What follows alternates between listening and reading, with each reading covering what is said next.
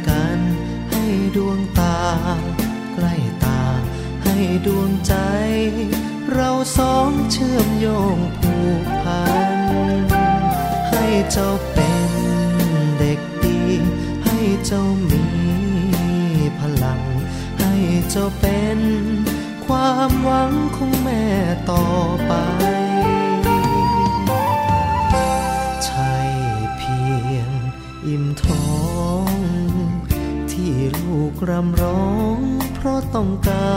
รไออุ่น อุ่นไอรัก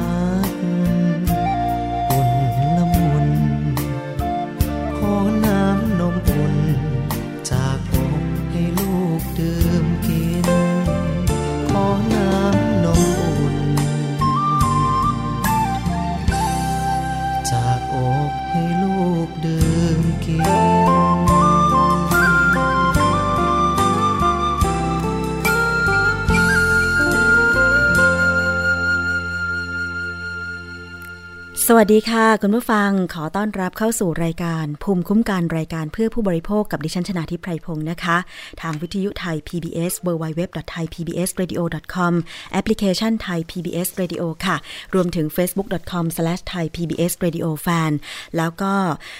ฟังผ่านวิทยุชุมชนที่เชื่อมโยงสัญญาณหลาย ๆ สถานีด้วยนะคะ ไม่ว่าจะเป็นวิทยุชุมชนขนงยาไซสุพรรณบุรี FM 107.5เมกะเฮิรตซ์ค่ะ แล้วก็สถานีวิทยุชุมชนปฐมสาครจังหวัดสมุทรสาครนะคะ FM 106.25เมกะเฮิรตซ์วิทยุชุมชนคนเมืองลี้จังหวัดลำพูนค่ะ FM 103.75เมกะเฮิรตซ์วิทยุชุมชนเทศบาลทุ่งหัวช้างจังหวัดลำพูน FM 106.25เมกะเฮิรตซ์วิทยุชุมชนเมืองนนสัมพันธ์นะคะ FM 99.25 และ 90.75เมกะเฮิรตซ์ค่ะ วิทยุชุมชนคลื่นเพื่อความมั่นคงเครือข่ายกระทรวงกลาโหมจังหวัดตราด FM 91.5เมกะเฮิรตซ์วิทยุชุมชนคนแหลมสิงห์จังหวัดจันทบุรีนะคะ รวมไปถึงวิทยุชุมชน วิทยุในเครือ R Radio วิทยาลัยอาชีวศึกษาทั่วประเทศค่ะ ที่เชื่อมโยงสัญญาณกันไม่ว่าจะเป็นสดหรือดาวน์โหลดย้อนหลังนะคะ อันนี้ก็ทักทายไปยังพี่น้องในต่างจังหวัดด้วย วันนี้เป็นยังไงบ้างสถานการณ์เรื่องของหมอกควันนะคะ ส่งทักทายส่งข้อมูลมาถึงทีมงานวิทยุไทย PBS ได้ทาง Facebook นะคะกดง่ายๆเลย พิมพ์คำว่า Facebook วิทยุไทย PBS แล้วก็ไปกดถูกใจนะคะ เท่านี้เองก็เป็น เพื่อนกัน เป็นแฟนรายการกัน แล้วก็ติดตามข้อมูลข่าวสารกันได้ตลอดเลยทีเดียวนะคะ ประเด็นวันนี้ค่ะเราจะมาพูดคุยเรื่องของเงินเงินทองทองการจำนำทะเบียนรถยนต์อะคุณผู้ฟังได้ฟังได้ยินชื่อนี้แล้วก็บางคนก็บอกว่าแหมมันเป็นแหล่งเงินทุน ที่ทำให้เรานั้นบางทีไปกู้เงินสถาบันการเงินไม่ได้ใช่ไหมคะ หรือต้องการจะมีรถไม่ว่าจะนำไปเพื่อที่จะ ไปประกอบอาชีพไปใช้ในชีวิตประจำวันใช่ไหมคะ แต่ทีนี้ดอกเบี้ย คุณเคยคิดคำนวณกันหรือเปล่าว่า มันมากน้อยขนาดไหนนะคะสำหรับดอกเบี้ยจำนำรถยนต์ หรือจำนำเล่มทะเบียนรถยนต์รถจักรยานยนต์เนี่ยคุณผู้ฟัง ซึ่งที่ผ่านมาเนี่ยนะคะ ก็มีผู้บริโภคร้องเรียนไปทั้งที่สคบแล้วก็ไปทั้งที่มูลนิธิเพื่อผู้บริโภคเกี่ยวกับเรื่องของอัตราดอกเบี้ยการซื้อรถยนต์นะคะ จากบริษัทสินเชื่อต่างๆเนี่ยนะคะ ว่ามันเป็นดอกเบี้ยที่สูงเกินจริง ซึ่งธนาคารแห่งประเทศไทยเนี่ยมีหน้าที่โดยตรงในการกำกับดูแลอัตราดอกเบี้ยนะคะ ธนาคารแห่งประเทศไทยเปิดเวทีชี้แจง หลักเกณฑ์กำกับดูแลธุรกิจที่มีทะเบียนรถเป็นประกัน ที่คาดว่าจะบังคับใช้เดือนกุมภาพันธ์นี้ เพื่อแก้ปัญหาผู้บริโภค ถูกเรียกเก็บค่าใช้จ่ายซ้ำซ้อน รวมดอกเบี้ยแล้วสูงกว่าร้อยละ 65 ต่อปีเลยทีเดียวนะคะ คุณผู้ฟัง หลักเกณฑ์การการกำกับดูแลธุรกิจที่มีทะเบียนรถยนต์เป็นหลักประกันเนี่ยนะคะ ซึ่งคาดว่าจะประกาศลงในราชกิจจานุเบกษา สิ้นเดือนมกราคมนี้ ส่งผลให้ผู้ประกอบการธุรกิจดังกล่าวต้องมาขอใบอนุญาตประกอบกิจการภายใน 60 วันค่ะ พร้อมกับปฏิบัติตามเงื่อนไข และข้อกำหนดอย่างเคร่งครัด มิเช่นนั้นต้องระวังโทษปรับและอาญาตามระดับความรุนแรงนะคะ โดยเฉพาะการกำหนดเพดานคิดดอกเบี้ย รวมค่าธรรมเนียมและค่าใช้จ่ายค่ะ ต้องไม่เกินร้อยละ 28 ต่อปีนะคะยกเว้นกรณีค่าติดตามทวงหนี้อากรสแตม การเช็คคืน ซึ่งต้องไม่เกิน 200 บาทต่อครั้ง หรือกรณีมีค่าใช้จ่ายเพิ่มเติมที่ผู้ใช้บริการยินยอมนะคะ ซึ่งเรื่องนี้ค่ะได้รับการเปิดเผยจากคุณวจีทิพย์พงเพชร ผู้ช่วยผู้ว่าการสายนโยบาย สถาบันการเงินธนาคารแห่งประเทศไทยถึงรายละเอียดดังกล่าวนะคะ ซึ่งตรงนี้ คุณผู้ฟังผู้บริโภคทุกท่านต้องฟังตรงนี้ไว้เลยนะคะ เวลาที่เราจะจำนำทะเบียนรถเพื่อนำเงินไปใช้ในการประกอบธุรกิจทำมาหากินหรืออะไรก็ตามเนี่ยนะคะ หรือแม้แต่การไปกู้ยืมเพื่อผ่อนรถยนต์นะคะ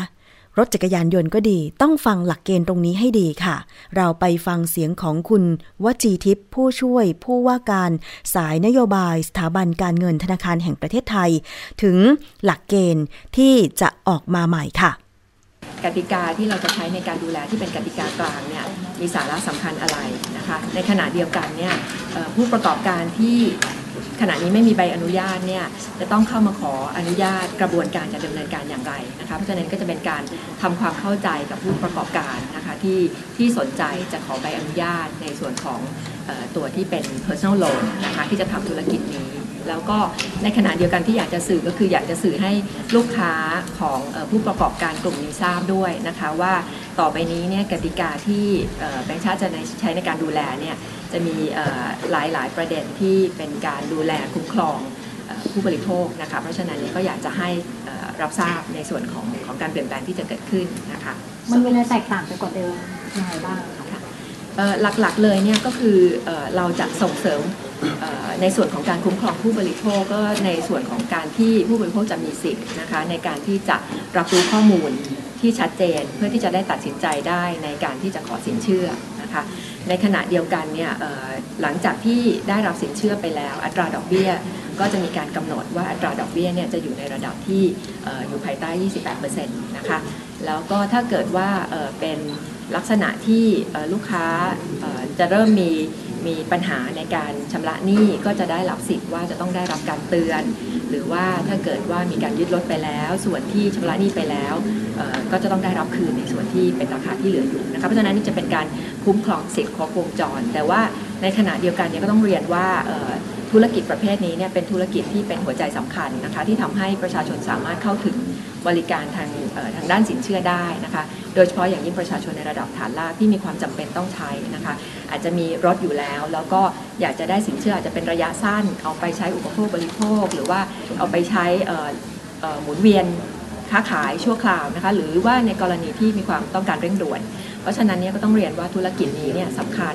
ถ้าเกิดว่าเรามีการเอ่อกำหนดกติกาที่ชัดเจนในการคุ้มครองผู้บริโภคก็จะทำให้ผู้ประกอบการที่ทำธุรกิจหลากหลายเนี่ยมีความยั่งยืนนะคะวันที่มีผลบังคับใช้ครับ ก็จะรอให้เอ่อลงราชกิจจานุเบกษาก่อนนะคะ ซึ่งขณะนี้เนี่ยทางแบงค์ชาติได้ร่างประกาศเสร็จแล้วนะคะ อยู่ระหว่างรอ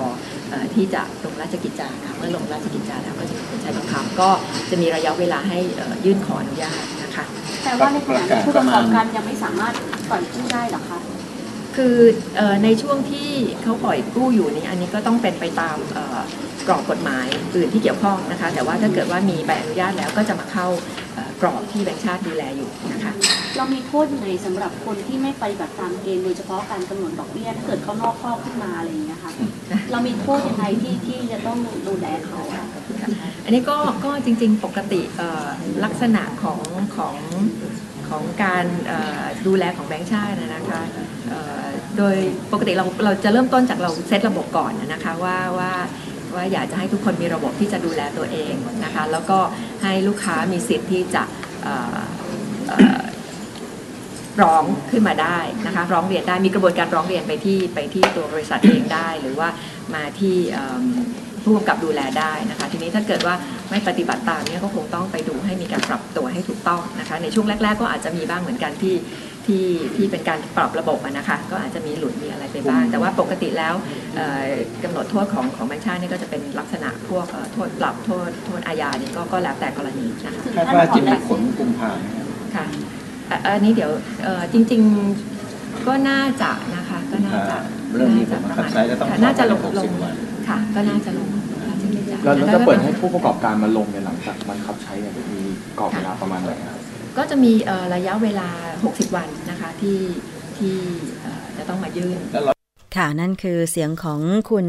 วจีทิพย์พงเพชรนะคะผู้ช่วยผู้ว่าการสายนโยบาย สถาบันการเงินธนาคารแห่งประเทศไทยนะคะ กล่าวถึงหลักเกณฑ์กำกับดูแลธุรกิจที่มีทะเบียนรถเป็นประกันนะคะ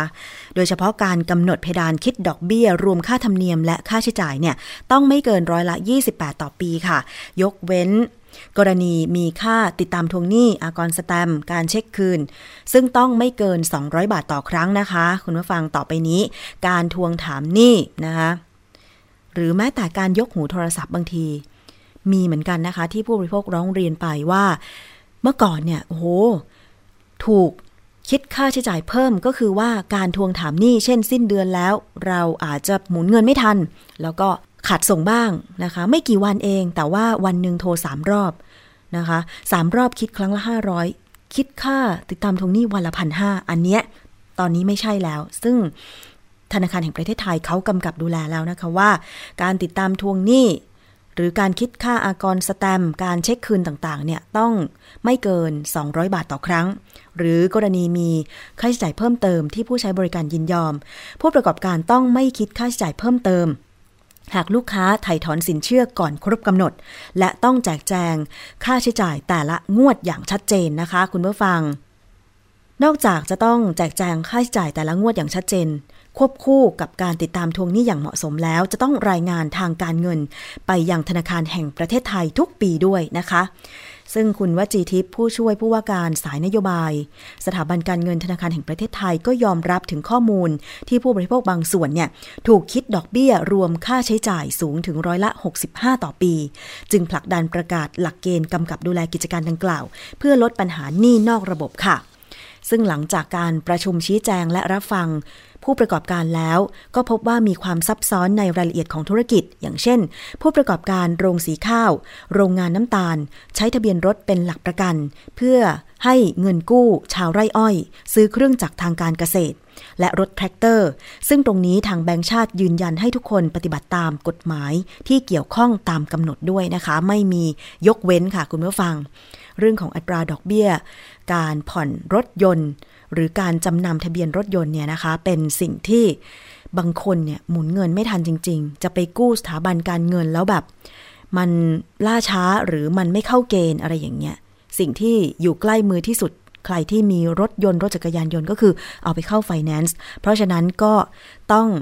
มีการคุมเรื่องของดอกเบี้ยตรงนี้ด้วยนะคะ เพื่อความเป็นธรรมกับผู้บริโภคค่ะคุณผู้ฟัง อะทีนี้เรามาถึงอีกเรื่องหนึ่งนะคะ สถานการณ์ของผู้บริโภคที่มีการร้องเรียน ในปี 2561 ไปที่มูลนิธิเพื่อผู้บริโภคค่ะทำไมเราจะต้องมาเรียนรู้ ก็เพราะว่ามันจะได้เป็นบทเรียนของเรา ในการที่จะดูกันต่อไปว่าปัญหาผู้บริโภคเนี่ยมันมีเรื่องไหนมาก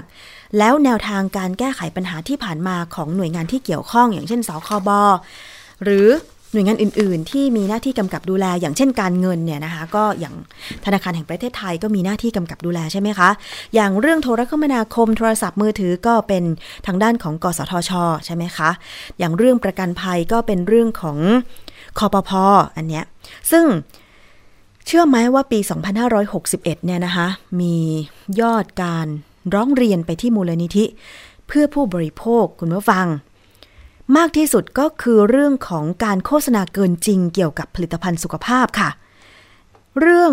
อาหารยาและผลิตภัณฑ์สุขภาพมีผู้ร้องเรียน 1,505 ราย คิดเป็นร้อยละ 33.11 ของจำนวนผู้ร้องเรียนทั้งหมด รองลงมาก็คือบริการสาธารณะค่ะ มีผู้ร้องเรียน 930 ราย คิดเป็นร้อยละ 20.46 และอันดับ 3 บริการสุขภาพและสาธารณสุข มีผู้ร้องเรียน 705 ราย คิดเป็นร้อยละ 15.51 นะคะ ซึ่งเมื่อแยกลงไปในแต่ละหมวดก็จะพบว่า ปัญหาอันดับหนึ่งของหมวดอาหารยาและผลิตภัณฑ์สุขภาพ คือเรื่องโฆษณาอันเป็นเท็จหรือหลอกลวงค่ะ ที่มีผู้ร้องเรียนเข้าไปถึง 372 ราย โดยมักจะเป็นโฆษณาผลิตภัณฑ์สุขภาพที่อาจก่อให้เกิดอันตรายและอาหารเสริมนะคะ ซึ่งเผยแพร่ผ่านช่องทางออนไลน์ เช่น Facebook รวมถึงสื่อหลักต่างๆ นะคะ คุณผู้ฟังอันเนี้ยมันก็สะท้อนให้เห็นว่าตอนนี้สื่อไม่ว่าจะเป็นสื่อหลักก็มีสื่อรองอย่างเช่นอินเทอร์เน็ต แต่ว่าอันเนี้ยเขาก็จะคุมได้ใช่ไหมคะ แต่ว่าอออย่างเช่นสื่อ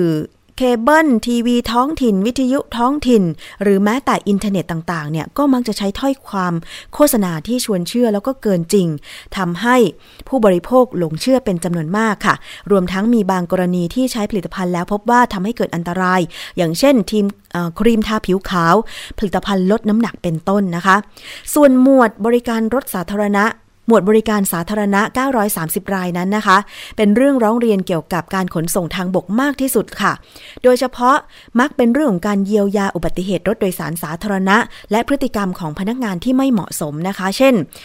พนักงานขับรถพนักงานเก็บค่าตั๋วโดยสารอะไรต่างๆ พูดไม่สุภาพ สูบบุหรี่ขณะขับรถขับรถประมาทหวาดเสียว คุยโทรศัพท์ขณะขับรถโดยไม่ใช้สมอลท็อกเป็นต้น นะคะ ประเภทของรถที่ได้รับการร้องเรียนค่อนข้างมาก 4 ประเภทก็คือ รถตู้โดยสารค่ะ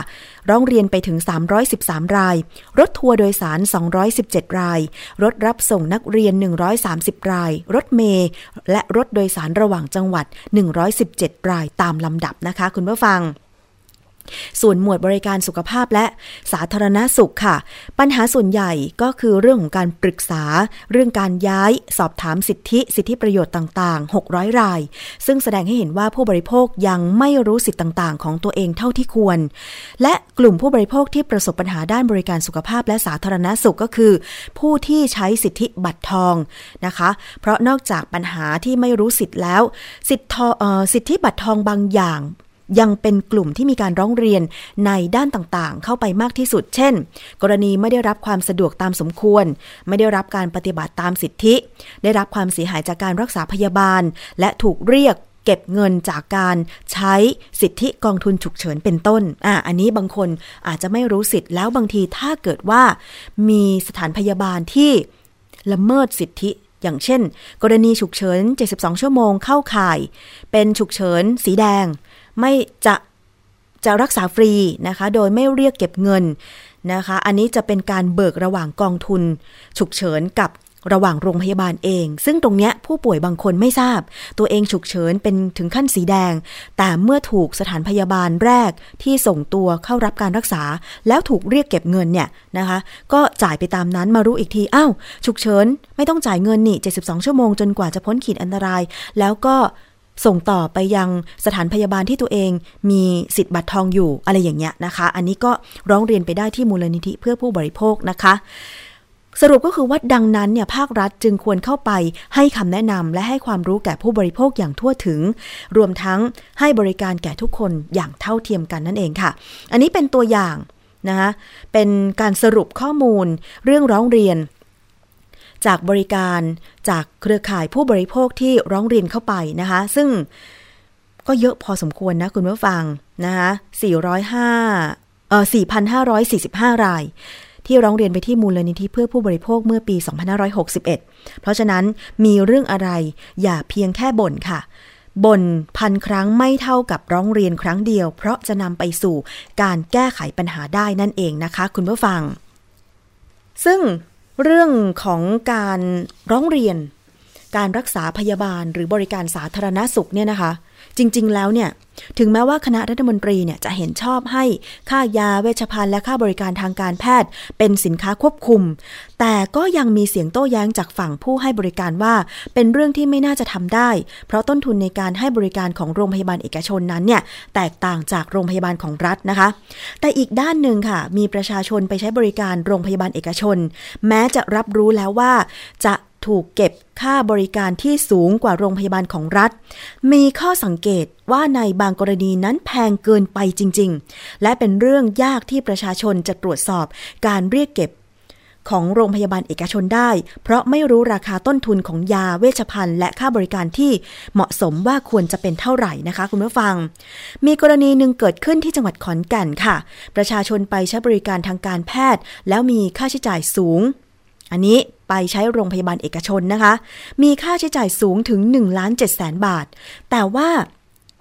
พบความผิดปกติเเช่น รายการรักษาที่แสดงในใบเสร็จไม่เกี่ยวข้องกับการรักษาจริงนะคะ ซึ่งทีมข่าวไทย PBS เนี่ยได้รับทราบข้อมูลจากภาคประชาชน แล้วก็เดินทางไปพบนายโพธิบุตร โอสายไทย เจ้าของร้านขายทองในจังหวัดขอนแก่น ซึ่งพาพี่ชายที่ป่วยเป็นโรค ปอดอุดกั้นเรื้อรัง เข้ารับการรักษากับโรงพยาบาลเอกชนแห่งหนึ่ง ตั้งแต่ปี 2559 เพราะมีอาการตัวบวมอยู่เป็นประจำ แต่ละครั้งที่เข้าไปรักษาเนี่ยพี่ชายของนายโพธิบุตร จะต้องพักอยู่ในโรงพยาบาลนานเป็นสัปดาห์ ค่ารักษาแต่ละครั้งประมาณ 70,000ถึง1 0 0 0 0 0บาท ช่วงแรกนายโพธิบุตรไม่ได้ติดใจกับค่าใช้จ่าย เพราะรู้ดีว่าค่ารักษาโรงพยาบาลเอกชนนั้นแพงอยู่แล้ว แต่มาพบความผิดปกติช่วงกลางปี 2560 ที่พี่ชายเข้ารับการรักษาแล้วก็มีอาการซุด จนต้องรักษาต่อเนื่อง 3 เดือน ซึ่งทำให้ค่ารักษานั้นสูงถึง1ล้าน7แสนบาท ต่อมาตัดสินใจย้ายไปรักษาโรงพยาบาลของรัฐ แต่ปรากฏว่าอาการซุดจึงต้องย้ายกลับมารักษาที่เดิม ซึ่งครั้งนี้ค่ะนายโพธิบุตรขอใบเสร็จ ค่ารักษาทุกวัน และพบความผิดปกติอย่างเช่น ค่ารักษาทันตกรรมจัดฟัน ซึ่งก็ไม่น่าจะเกี่ยวกับการรักษาที่ป่วยเป็นโรคเกี่ยวกับปอดนะคะ ซึ่ง ยังพบนะคะว่ายอดที่แจ้งไปในบริษัทประกันชีวิต ไม่ตรงกับยอดที่เรียกเก็บอีกด้วยคุณผู้ฟัง ปัจจุบันนายโพธิบุตรย้ายพี่ชายกลับไปรักษาตัวที่บ้านแล้ว ก่อนหน้านี้เคยร้องเรียนต่อกรมสนับสนุนบริการสุขภาพ แต่ก็ได้รับคำตอบว่า โรงพยาบาลเอกชนเก็บค่าบริการตามอัตราที่กำหนด เรื่องที่เกิดขึ้นทำให้เขาไม่เชื่อว่ามาตรการของภาครัฐที่พยายามคุมราคาค่ายาเวชภัณฑ์และบริการทางการแพทย์ ของโรงพยาบาลเอกชน จะทำให้ประชาชนเสียค่าใช้จ่ายน้อยลงนะคะซึ่งคุณพลทิบุตรบอกว่า การตรวจสอบค่ารักษาพยาบาลโดยประชาชนทั่วไปนั้นทำได้ยาก เพราะขั้นตอนการรักษามีความซับซ้อน และไม่รู้ว่ามูลค่า ราคาการรักษาและค่ายาควรเป็นเท่าไหร่ ผู้ป่วยหรือญาติจึงยอมเสียค่าใช้จ่ายไปกับการรักษา จึงเห็นว่าภาครัฐควรจะมีวิธีการที่จะช่วยประชาชน ในการตรวจสอบหรือควบคุมค่ายา หรือค่าบริการทางการแพทย์เหล่านี้ นี่เป็นตัวอย่างหนึ่งของประชาชนที่ได้รับความเดือดร้อนจริง จากการไปรักษาโรงพยาบาลเอกชน ซึ่งก็รับรู้อยู่แล้วว่ามันแพงที่ผ่านมาก็ยอมจ่ายแพง แต่เมื่อเรียกดูใบเสร็จกลับมี ค่าใช้จ่ายที่ถูกเรียกเก็บโดย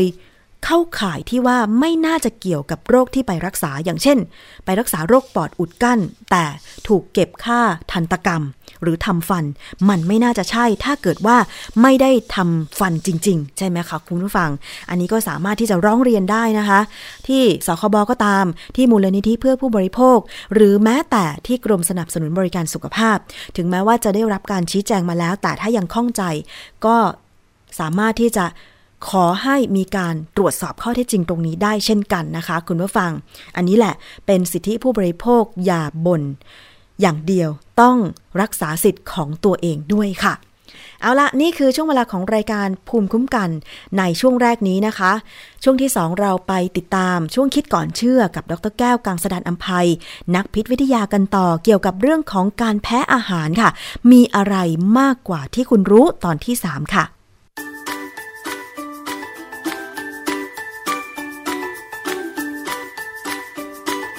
ช่วง คิดก่อนเชื่อ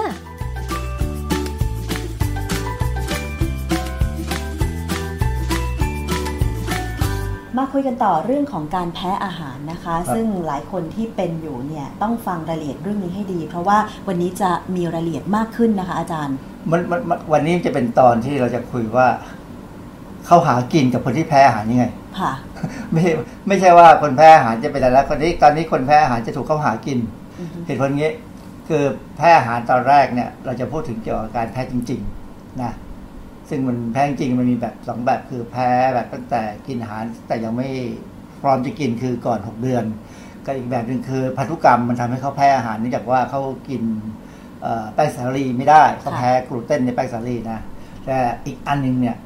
มันคือการแพ้ซึ่งจริงๆ แล้วคนทั้งโลกมันก็แพ้แหละค่ะตอนนี้ก็มีคนที่เขามองเห็น จุดด้อยตรงนี้ตรงเนี้ยว่าทุกคนในยส่วนมากจะมีอะไรนิดๆหน่อยๆในเลือดที่เกี่ยวกับการแพ้อาหารเขาก็เลยมองว่า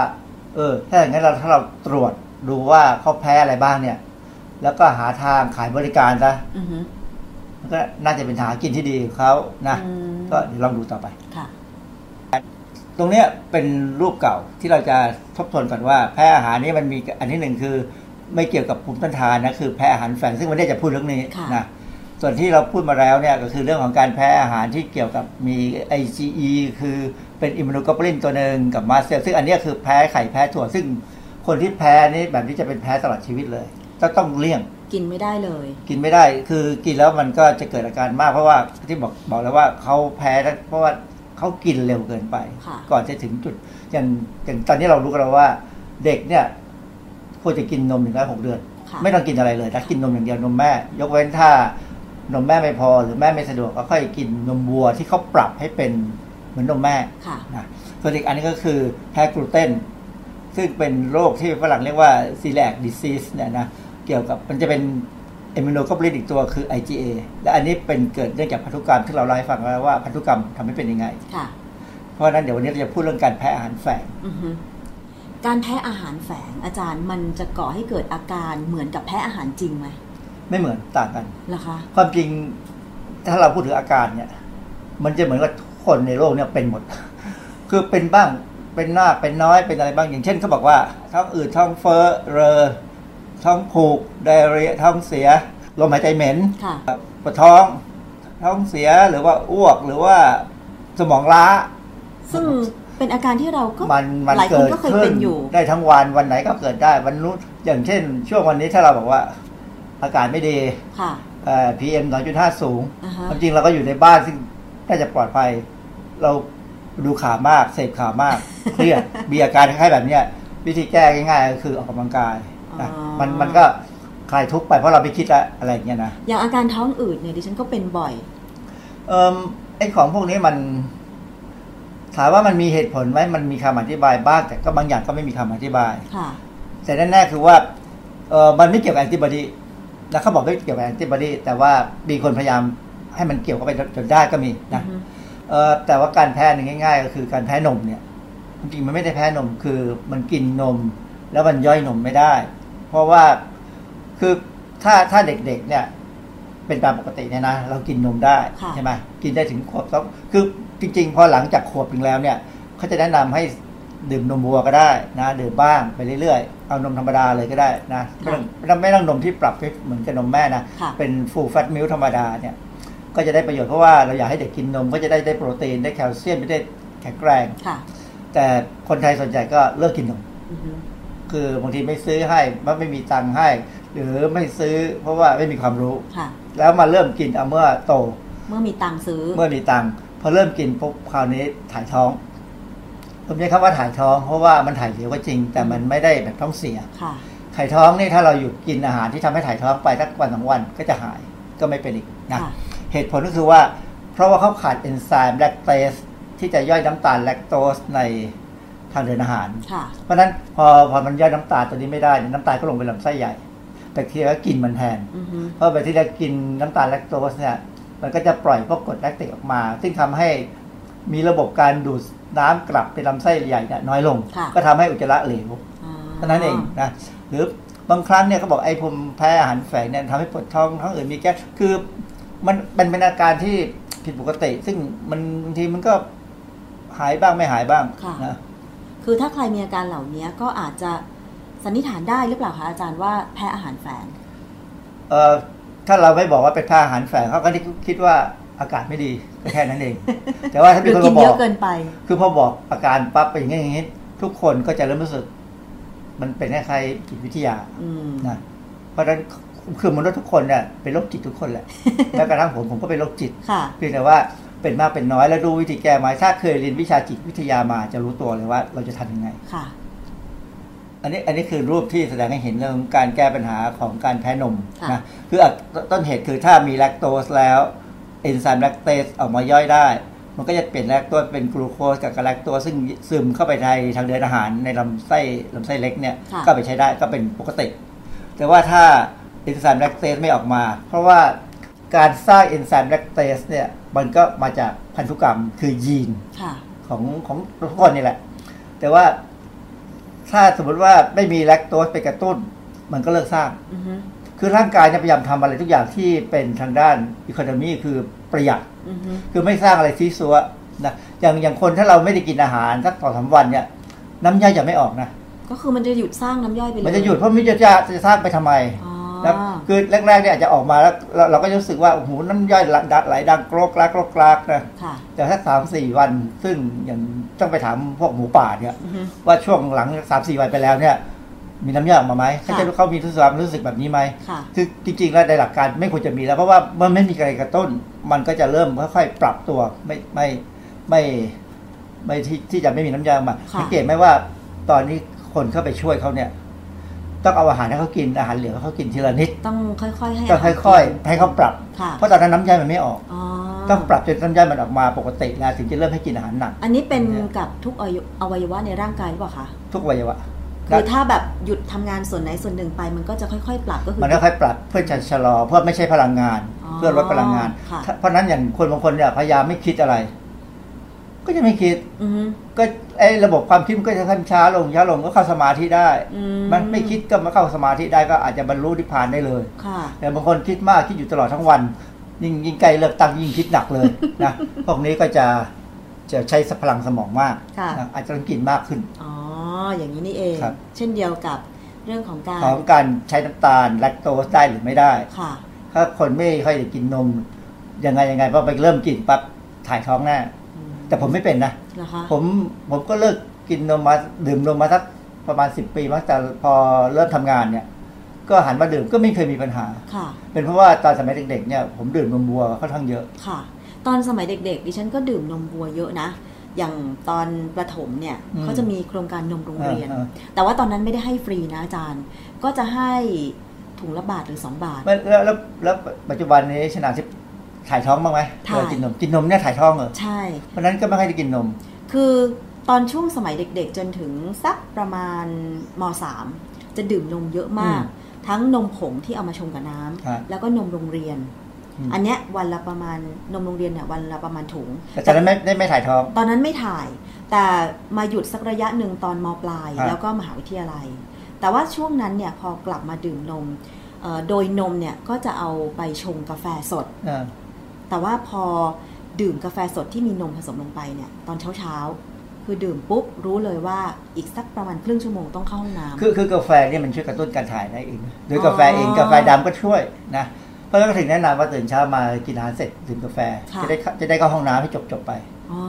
กาแฟนี่ช่วย แสดงว่ามันมีทั้งนมและตัวกาแฟที่มากระตุ้นการขับถ่าย อาจจะไม่ได้ให้นมอาจจะเป็นกาแฟก็ได้ เพราะว่าถ้าถ้าดื่มนมมาเป็นประจำเนี่ยโอกาสที่จะเกิดไอ้แลคโตสอินท l ล r รนหรือว่าขาดเอนไซม์ย่อยนมน้ำน้ำตาลในนมเนี่ยมันไม่น่าจะเกิด อ๋อเพราะมันร่างกายมันค่อนข้างชินแล้วมันเราก็เราปรับตัวไวทั้งไอ้ยีนตัวเนี้ยเปิดปิดง่าย ค่ะ ถ้าเราเข้าไปดูใน Google เนี่ยนะเรา คีย์คำว่า food intolerance test test นะการการทดสอบ คือคือปัจจุบันเนี่ยในอเมริกาในยุโรปในฟิลิปปินส์ในไทยเนี่ยเริ่มมีเรื่องพวกนี้เข้ามาเยอะมากเลย เพราะว่าอย่างที่บอกอะว่ามันเป็นวิธีการหารับประทานกับคนที่กังวลว่าตัวเองเนี่ยจะเกิดอาการแพ้อาหารแฝงอืมคือบางคนมีสตางค์มาก พอพอคนมีสตางค์เนี่ยจะเริ่มสนใจสุขภาพมาก เพราะว่า กลัวว่าสุขภาพจะไม่ดี ไม่มีโอกาสอยู่นานๆเพื่อใช้เงินที่ตัวเองหามานะแล้วก็พยายามทดสอบโน่นทดสอบนี่ก็จะรู้ว่าเขาจะทำอะไรกันบ้างค่ะ อันนี้คืออะไรคะอาจารย์ อันนี้ใบโฆษณาอ๋อรูปนี้คือโฆษณาเอ่อดูเส้นหน่วยเงินนี่เป็นหน่วยเงินของประเทศไหนพีขีดเราเห็นแต่ตัวแอลตัวให้มันไม่ใช่ปอนด์ US ดอลปลาอนร์ด์ US ถ้าเป็นบาทก็เป็น B B P ก็เปโซ เปโซ ประเทศไหนใช้เปโซ เปโซนี่เป็นเงินคล้ายๆสเปน ใช่ ประเทศในเอเชียที่ใช้เปโซคือฟิลิปปินส์อ่าฟิลิปปินส์ฟิลิปปินส์อันนี้ค่าทดสอบ Food Intolerance Testing ของเขาเนี่ยครั้งละครั้งละหมื่นสองพันเปโซ เปโซหนึ่งประมาณจุดหกหนึ่งบาท เพราะนั้นก็ประมาณสักห้าหกพันบาทค่ะนี่คือที่ฟิลิปปินส์ห้าหกพันบาท เดี๋ยวผมจะมีอันหนึ่งที่ว่าเมืองไทยเท่าไหร่นะเอ่อการโฆษณาของเขาเนี่ยก็ไม่ต่างกับที่อื่น ก็ bloating diarrhea bloating ก็คือท้องอืดท้อง ท้องบวมอะไรเงี้ยคือแก๊สเยอะนะปวดหัวไมเกรน ซึ่งอันนี้รวมผมเข้าไปด้วยซึ่งไม่ใช่ ผมไม่เป็นหรอก ผมไม่เกรนผมรู้เพราะเหตุผมอื่นค่ะโครนิกฟาติก็คือปวดเมื่อย ผมก็ปวดเมื่อยแขนขาดิฉันผมก็เป็นนะปวดเพราะว่าเมื่อยตื่นกลางคืนตอนเช้าผมไปตะคริวบ่อยค่ะนะเอ่อ depression ก็คือไอ้เก็บกดอะเครียดอะไรเนี่ยนะ anxiety กังวล ผิวหนังมีปัญหาเอ่อน้ำหนักคนควบคุมไม่ได้แล้วก็แพ้อะไรต่ออะไร คือ เขาเขาพูดเป็นเชิงว่าไออาการของเนี้ยเป็นอาการที่จากว่าเราเกิดอาการแพ้อาหารแฝงนะอืมต้องตรวจค่ะวิธีตรวจก็คือเจาะเลือด แล้วก็เอาไปตรวจค่ะทางเอ่อตรวจด้วยเครื่องมือง่ายๆ ไม่ยากหรอกในในแลบที่ทำงานทางด้านเอ่อวิสัยชีวภาพเนี่ยมีแทบทั้งนั้นนะค่ะอะอันนี้เมืองไทยเอ่อโรงพยาบาลหนึ่งนะหมื่นแปดนะฮะ รวมโรงทุพกอย่างยาบาลแล้วอีกอันหนึ่งหมื่นหกพันห้าร้อยเก้าสิบาทอ๋อ มีทำไมเก้าสิบาทก็ไม่รู้ ค่ะ อันนี้หมื่นหกพันห้าร้อยอันนี้ถูกกว่า อันนี้เก้าสิบาท คือความจริง อย่างที่เรารู้นะโรงพยาบาลเดี๋ยวนี้มันอยู่ในเครือเดียวกันแล้ว อืม ราคามันไม่ควรจะต่างกันเท่าไหร่ค่ะ นะอันอันนี้คือเมืองไทย เพราะฉะนั้นจะตรวจไหมหมื่นหกไม่ตรวจอะ คือถ้าถ้าไม่รู้ผมไม่เคยบอกว่า ไม่ต้องไปตรวจแต่จะไปตรวจไหม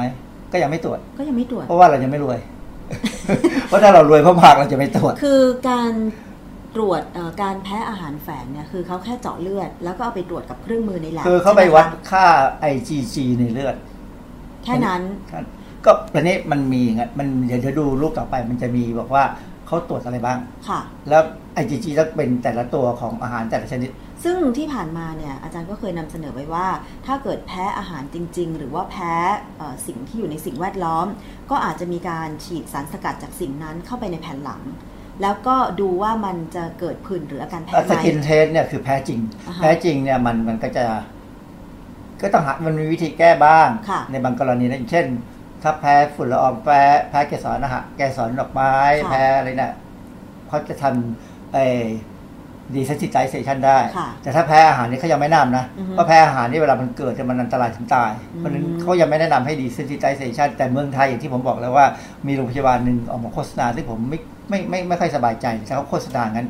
แต่ไม่เป็นไรคือถ้าอยู่ในมือหมอเนี่ยนะค่ะถ้าถ้ามันถึงอาการหนักเนี่ยเขาจัดการได้ค่ะเขามีวิธี ก็แสดงว่าการโฆษณา การทดสอบ การแพ้อาหารจริงต่างจากการแพ้อาหารแฝง แพ้กันคนคนละตัวอืมวัดคนละอย่างค่ะอันนี้คือผลของสาวหนึ่งสาวฟิลิปปินส์คนหนึ่งแต่เขาไปตรวจเอ่อเขาทดสอบคือแพ้อาหารแฝงเนี่ยมันวัด IgG ซึ่ง IgG ในยความจริงแล้วเนี่ยมันเป็นแอนติบอดีของทุกอย่างที่เข้าไปในเลือดค่ะอถ้าเราติดเชื้อเมื่อไหร่เนี่ย IgG จะขึ้นอือฮึและ IgG เนี่ยสมมติเราติดเชื้อโรคชนิดหนึ่งก็จะขึ้นอย่างหนึ่งอือฮึอีกชนิดหนึงก็อีกอย่างมันมันจะเฉพาะเลย คือร่างกายเราเนี่ยมันจะมีเม็ดเลือดขาวสำหรับที่จะจำเชื้อโรคแต่ละชนิดอ๋อหรือโปรตีนผิดปกติแต่ละชนิดค่ะนะอันนี้โอกาสที่โปรตีนบางอย่างมันจะหลุดรอดทางเดินอาหารแล้วเข้าไปในเลือดได้เนี่ยมันมีบ้างเหมือนกันอย่างที่ผมบอกครั้งที่แล้วว่า ช่วงที่เซลล์เราผลัดอะค่ะมันอาจจะมีรอยรั่วเล็กๆน้อยๆนะแล้วพอดีเราจังหวะเรากินอาหารแล้วยังย่อยไม่เสร็จมันก็อาจจะเข้าไปได้ แล้วก็แพ้นิดแพ้หน่อยค่ะนะทีนี้อย่างกรณีเนี้ย ตรงอีหนูเนี่ยชินเจ้าว่าอีหนูเพราะผู้หญิงเขาเป็นดาราเขาไปตรวจเขาแพ้อะไรบ้างเขาแพ้ไอ้โคฟก็คือพวกเครื่องเทศ โคราชนัทไข่ขาว อาจารย์ถั่ตัววเลขที่แสดงนี่คือหมายความว่า IgG เขาสูง ใช่ไหมแล้วคะเป็นระดับ IgG ที่สูงขึ้นไป คือเขาเขาเขาตั้งระระดับของเขาก็เป็นไว้นะว่าถ้าเกิน 30 30 มันคือ 30 หน่วยของอะไรสักอย่างเนี่ยนะค่ะเอ่อถือว่าถือว่าแพ้แพ้แล้วเพราะฉะนั้นนี่ก็ดูแพ้เป็นแถบเลย โอ้อย่างอะไรคะเนี่ยนมวัวตั้งหนึ่งร้อยหนึ่งเอออะไรเงี้ยมาถึงลูกพลัมขิงอือฮึมันฝรั่ง แพ้หมดเลยข้าวโอ๊อาตจารย์ คือมันแพ้หมดเลย ก็ผมมีลูกศิษย์คนหนึ่งค่ะคนนี้สุดท้ายเนี่ยเขาก็ออกจากที่ทำงานคือผมผมออกจากผมเกษียณเขาก็อยู่ได้ปีสองปีเขาก็เลิกเพราะว่าสามีรวยอือฮึเขาก็ออกมาอยู่บ้านดูแลบ้าน แล้วก็ตอนนี้เขายังรวยอยู่เขาก็จะไปลงทุนทำแลบนี้แหละอือฮึทีนี้ความที่เขาเป็น กรรมการของบริษัทเขาก็ต้องตรวจอือฮึออกมาแพ้สักหกสิบอย่าง เดี๋ยวนะคะ คือถ้าไปเชื่อผลว่าแพ้อาหารแฝงตั้ง 60 อย่าง เขาทำยังไงต่อคือไม่กินเลยหรือว่ายังกินอยู่ เอิ่มเก็บไว้ก่อนจะเล่าให้ฟังค่ะ จะเล่าให้ฟังว่าสุดท้ายจะทำยังไงอือฮึ นะเพราะฉะนั้นถ้าจะเป็นสีเหลืองเนี่ยคือแพ้นิดหน่อย ค่ะ ถ้าสีออกสีแดงเนี่ยแล้วมันจะออกมาคนละห้าหกสิบอย่างเท่านั้นแหละค่ะ นะตอนนี้ ก็เข้าไปอยู่ใน YouTube นะใน YouTube เนี่ยก็มีคลิปเยอะมากค่ะคลิปนี้ที่ยกมาให้ดูเนี่ยเพราะว่าคลิปนี้จะเอ่ออันนี้เป็นคนที่สัมภาษณ์ ส่วนอันนี้เขาเป็นคนที่อันนี้ที่ดรโรลิอาโนเขาจะเป็นคนที่จะมาพูดว่าต้องทดสอบอาหารแฝงอย่างนู้นอย่างนี้ สุดท้ายนี่เขาคือคนขายของเขาคือคนขายเรื่องบริการ แต่แล้วเขาก็จะขายวิธีการแก้ปัญหาอืมนะค่ะคือวิธีการแก้ปัญหาของคนพวกเนี้ยทั้งในเมืองไทยด้วยก็ตามเนี่ย คือขายอาหารเสริม เพื่อไปแก้อาการเขาบอกว่าแก้อาหารเนี่ยแฝค่ะงนี้ได้ ทั้งนั้น แก้นู้นได้แก้นี้ได้ค่ะ แล้วมันคล้ายๆกับ placebo effect อะค่ะ placebo effect คือกินหรือไม่กินก็ได้ผลเหมือนกัน ถ้าถ้าคิดว่าหายมันก็หาย คิดว่าดีก็ดี อาจารย์แล้วอาหารเสริมที่เขาเสนอขายเพื่อให้ไปแก้อาการแพ้อาหารแฝงเนี่ย มันเป็นอาหารประเภทไหน หรือมันสกัดมาจากอะไร คือผมไม่รู้ แล้วแล้วก็ไม่มีการที่ใครจะมารู้คือคือวิชาที่เรียนแบบนี้ไม่เคยมีค่ะนะแต่เขาคิดได้ขึ้นมา เขาคิดกันเองคือพวกเออมันก็มีมีระบบการแพทย์แบบหนึ่งที่เขาจะคิดเรื่องแบบนี้นะค่ะแล้วก็เออจริงๆแล้วเนี่ยถ้าอยากดูข้อมูลพวกเนี้ยให้ไปดูใน Pinterest อืมที่บอกแล้วว่า Pinterest เนี่ยรวมรูปรวมข้อมูลที่ไม่มีการพิสูจน์ค่ะดู ดูเพื่อบันเทิง หรือดูเพื่อเป็นความรู้ แต่ดูแล้วต้องต้องมีเอ่อการละมาสุดสิทธิ์ค่ะเพื่อที่จะป้องกันอยาเพิ่งไปหลงเชื่อมันนะอือฮึเดี๋ยวจะให้ดูสไลด์ต่อไปเรื่องถึงคนคนนี้ลอรี่เนี่ยดรโรเรอาโนเนี่ยเขาเป็น integrative pharmacist นั่นคืออะไร integrative pharmacist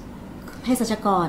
เขาบอกเภสัชกรเชิงบูรณาการ หมายความว่าอะไรอาจารย์ หมายความว่าเขาจบเภสัชแล้วค่ะไป เขาไปฝึกมาแล้ว เป็นเภสัชกรที่เอ่อดีทุกอย่างนะก็ไปเรียนมาตามที่ คือคือมาตรฐานเขามีมาตรฐานทุกประเทศอะค่ะเภสัชกรว่าจะต้องทำอะไรทำอะไรนะตอนนี้เขาไปฝึกอะไรที่เรียนมากขึ้นกว่าเดิมอือฮึเพราะฉะนั้นเขาก็เลยสามารถจะบูรณาการได้ทั้งร่างกายจิตใจจิตวิญญาณทำงานในฐานะเภสัชกรขึ้นทะเบียนวิชาชีพคือ คือทำมากกว่าเภสัชกรธรรมดาอืมนะแล้วเขาก็บอกว่านี่แหละเขาก็เลยจะมาช่วยจัดการเรื่องพวกนี้ให้ค่ะ เขาใช้ความรู้ทางวิทยาศาสตร์สุขภาพคือคือความจริงคนที่เรียนเภสัชนี่ก็มีความรู้ในระดับหนึ่งแล้วก็ก็มี IQ ระดับหนึ่งก็แหละแต่ IQ เนี่ย มันก็เหมือนกับการเอ่อถ้าถ้าถ้าจิตใจมันจะช่วยคนจริง ๆ เนี่ย มันมันควรจะต้องคิดให้มากกว่านี้อืมแต่นี่ก็คิดว่าความจริงการแพทย์อีกแบบหนึ่งเดี๋ยวจะมีอีกเรื่องหนึงให้ดูว่าการแพทย์อีกแบบหนึ่งบางบางอย่างเนี่ย มันก็แบบเดียวกันอะคือบูรณาการทุกอย่าง คือบูรณาการแบบในสิ่งที่ยังไม่มีการพิสูจน์ค่ะ อย่างเราเคยพูดถึงเรื่องเพศศาสตร์เพศอะไรนะเวชศาสตร์ชะลอวัยอ่าใช่ปรากฏว่าอย่างเอ่ออาจารย์แพทย์ที่รามาบอกว่า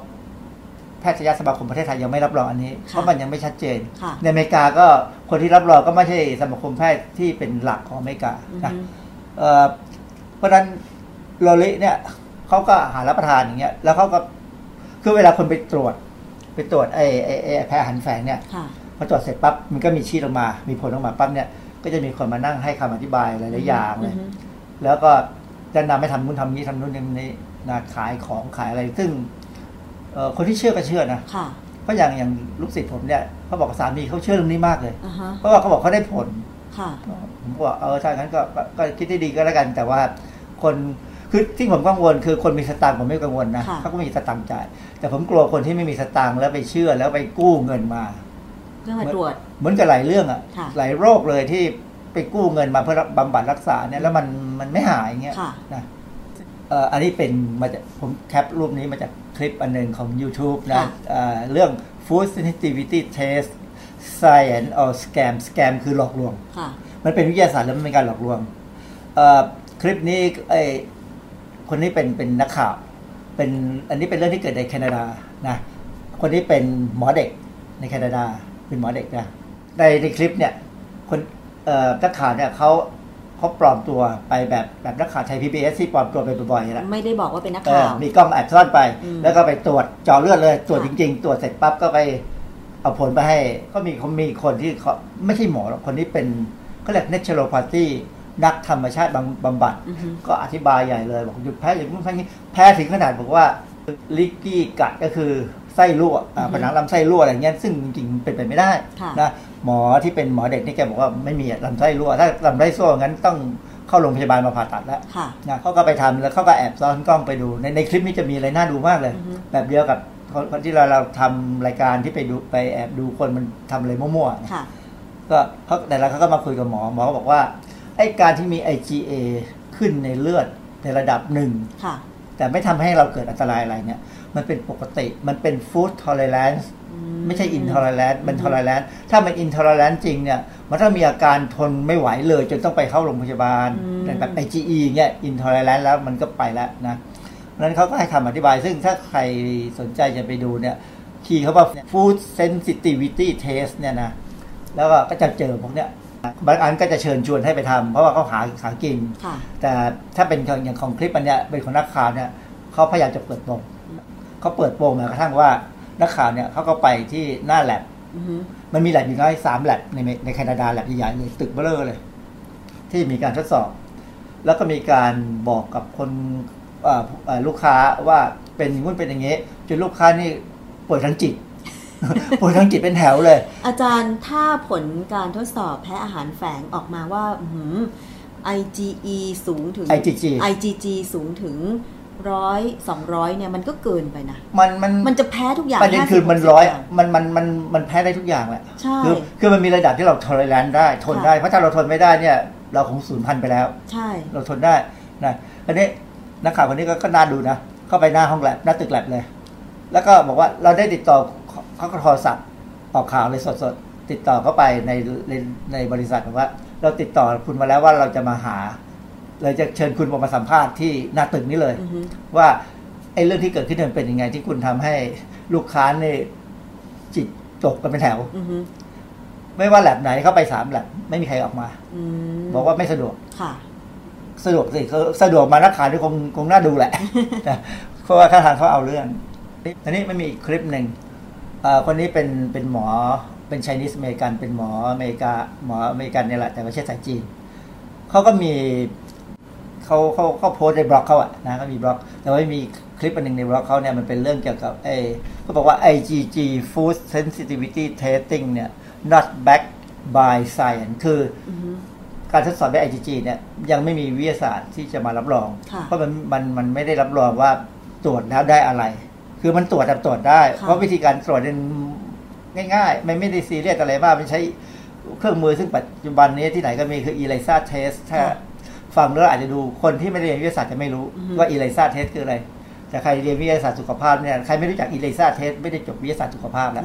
นะคือหมอเขาก็บอกว่า มันไม่มีอะไรจริงมันไม่ได้อะไรขึ้นมา ในฐานะที่เขาเป็นหมอเนี่ยเขาบอกว่ามันตลกอือฮึเพราะฉะนั้นก็เป็นเรื่องที่ให้เห็นว่าเมืองไทยกำลังมาแล้วอืมขึ้นหลายแลบเลย มีค่ะโฆษณาเยอะ คือถ้ามีสตางค์ตรวจตรวจไป ตรวจตรวจแล้ว ตรวจแล้วถ้าสมมติว่าผลมันแพ้หลายหลายๆอย่างเนี่ย ก็ทางถามตัวเองด้วยว่าถ้ากินที่เขาให้มากินแล้วเนี่ยมันดีขึ้นกว่าเดิมไหมถ้ามันกินแล้วดีขึ้นกว่าเดิมแล้วตัวเองไม่เดือดร้อนก็ก็แล้วแต่อ่าฮะแต่แล้วถ้าไม่ลองลองไม่กินดูสักทีค่ะ ไปตรวจแล้วลองไม่กินดูสักทีแล้วมันมันหาพอกินแล้วมันหายไหมหรือกินแล้วมันยังไม่หายต้องกินต่อ มันก็หมายความว่าไม่ได้ไม่ได้รักษาอะไรไม่ได้บำบัดโรคอะไรนะอือฮึเอ่ออันนี้มันมันเป็น มันไม่ใช่ไม่ใช่เรื่องจำเป็นค่ะคล้ายๆเหมือนกันไม่เรื่องจำเป็น เพราะว่าโอกาสที่เราจะมีอาการบอกเขาบอกว่าเป็นแพ้อาหารแฝงเนี่ย มันเกิดได้วันไหนก็ได้อ่าฮะแต่ไม่ได้เกิดทั้งหมดค่ะมันเกิดเดี๋ยวอันนั้นเกิดอันนี้เกิด คืออย่างเช่น ปวดหัว หรือจนกมึระนทั่หังวเป็นไมเกรนเออไมเกรนมึมึนนหัหัววเอ่อท้องเสียหลังอืมดื่มนม หรือท้องอืดท้องเฟ้อเนี่ย มันเป็นอาการที่ทุกคนก็มีสิทธิ์เป็นได้ทำงานหนักนะถ้าเราไม่ออกกำลังกายเครียดอ่าฮะอาการเส้นพวกนี้มาตึงทั้งนั้นปวดเมื่อยเนี่ยมันมาเป็นปกติมากเลยเป็นอาปจารกย์ติมากเพราะฉะนั้นมันมันไม่ใช่เป็นมันไม่น่าไม่น่าจะเป็นฟู้ดอินท l ล r ร n น t เทสเอ้ยฟู้ดอินท l ล r ร n น t ที่เกิดขึ้นเนื่องจากว่าถ้าไม่มีใครบอกเราก็จะไม่รู้ใช่พอบอกมาแล้วไปแล้วเราตรวจหรือไม่ตรวจเรามีวิธีอื่นทำให้หายอย่างที่ผมบอกอะออกกำลังกาย ผมบอกกำลังกายนะหายเลยค่ะไม่มีปัญหาค่ะเพ ราะว่าเราจริงคือมันเกิดจากความความเครียด ซึ่งเป็นเจ้าเรือนอยู่แล้วความเครียดเนี่ยอือฮึแต่ถ้าใครเอ่อกินนมหรือกินอาหารอย่างใดอย่างหนึ่ง แล้วก็เกิดอาการถ่ายท้องแต่ไม่ถึงขนาดเป็นท้องเสีย อันนี้ก็คือแค่หยุดกินอาหารประเภทนั้น คือความจริงเขาให้ค่อยๆกินน้อยค่ะๆคือลักษณะของแลคโตสอินท l ล r ร n นเนี่ยกินน้อยๆไปเรื่อยๆ มันจะค่อยๆเพิ่มได้แล้วก็หายอืมเพราะว่าร่างกายจะเปิดยีนสร้างไอเอนไซม์แลคเตสมาย่อยแลคโตสใหม่อือฮึเราจะเปิดใหม่แน่ๆยกเว้นแก่มากเกินไปนะ ถ้าแก่เกินไปแล้วมันเปิดไม่ไหวเซลล์มันแก่หมดแล้วอืมสักวันหนึ่งเราจะพูดเรื่องเซลล์แก่ค่ะให้ฟังอีกทีหนึ่งค่ะ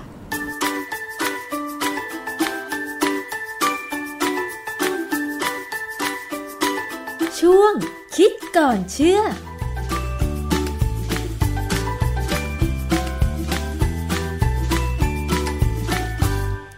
รู้ไว้เป็นข้อมูลนะคะสำหรับใครที่อาจจะเคยเจอคนมาโฆษณาชวนเชื่อ เสนอแพ็กเกจทดสอบการแพ้อาหารแฝงนะคะ คือถ้าคุณมีเงินอยากจะตรวจหมื่นสองหมื่นสามหมื่นอะไรก็ว่าไป แต่ว่าถ้าคนไม่มีเงินแล้วก็ตรวจปุ๊บโอ้โหแพ้ไม่รู้กี่อย่างเนี่ยนะคะ สุดท้ายคือ กลัวไม่กินอะไรสักอย่าง อันนี้ก็อาจจะเป็นผลเสียกับสุขภาพของเราได้ค่ะ เรื่องของการแพ้อาหารมีอะไรมากกว่าที่คุณรู้กับดรแก้วกังสดานนภัย นักพิษวิทยานะคะ ถ้าติดตามชมสดแบบนี้ไม่ทันไปย้อนหลังกันได้นะคะ ไปฟังย้อนหลังที่เว็บไซต์ แล้วก็ไปดูย้อนหลังที่ Facebook วิทยุไทย PBS ค่ะ วันนี้หมดเวลาแล้วนะคะ กับรายการภูมิคุ้มกัน ดิฉันชนาทิพไพรพงศ์ขอบคุณมาก แล้วก็ขอลาไปก่อน สวัสดีค่ะ ติดตามรับฟังรายการย้อนหลังได้ที่ เว็บไซต์และแอปพลิเคชันไทย PBS Radio ไทย PBS Radio วิทยุข่าวสารสาระ เพื่อสาธารณะและสังคม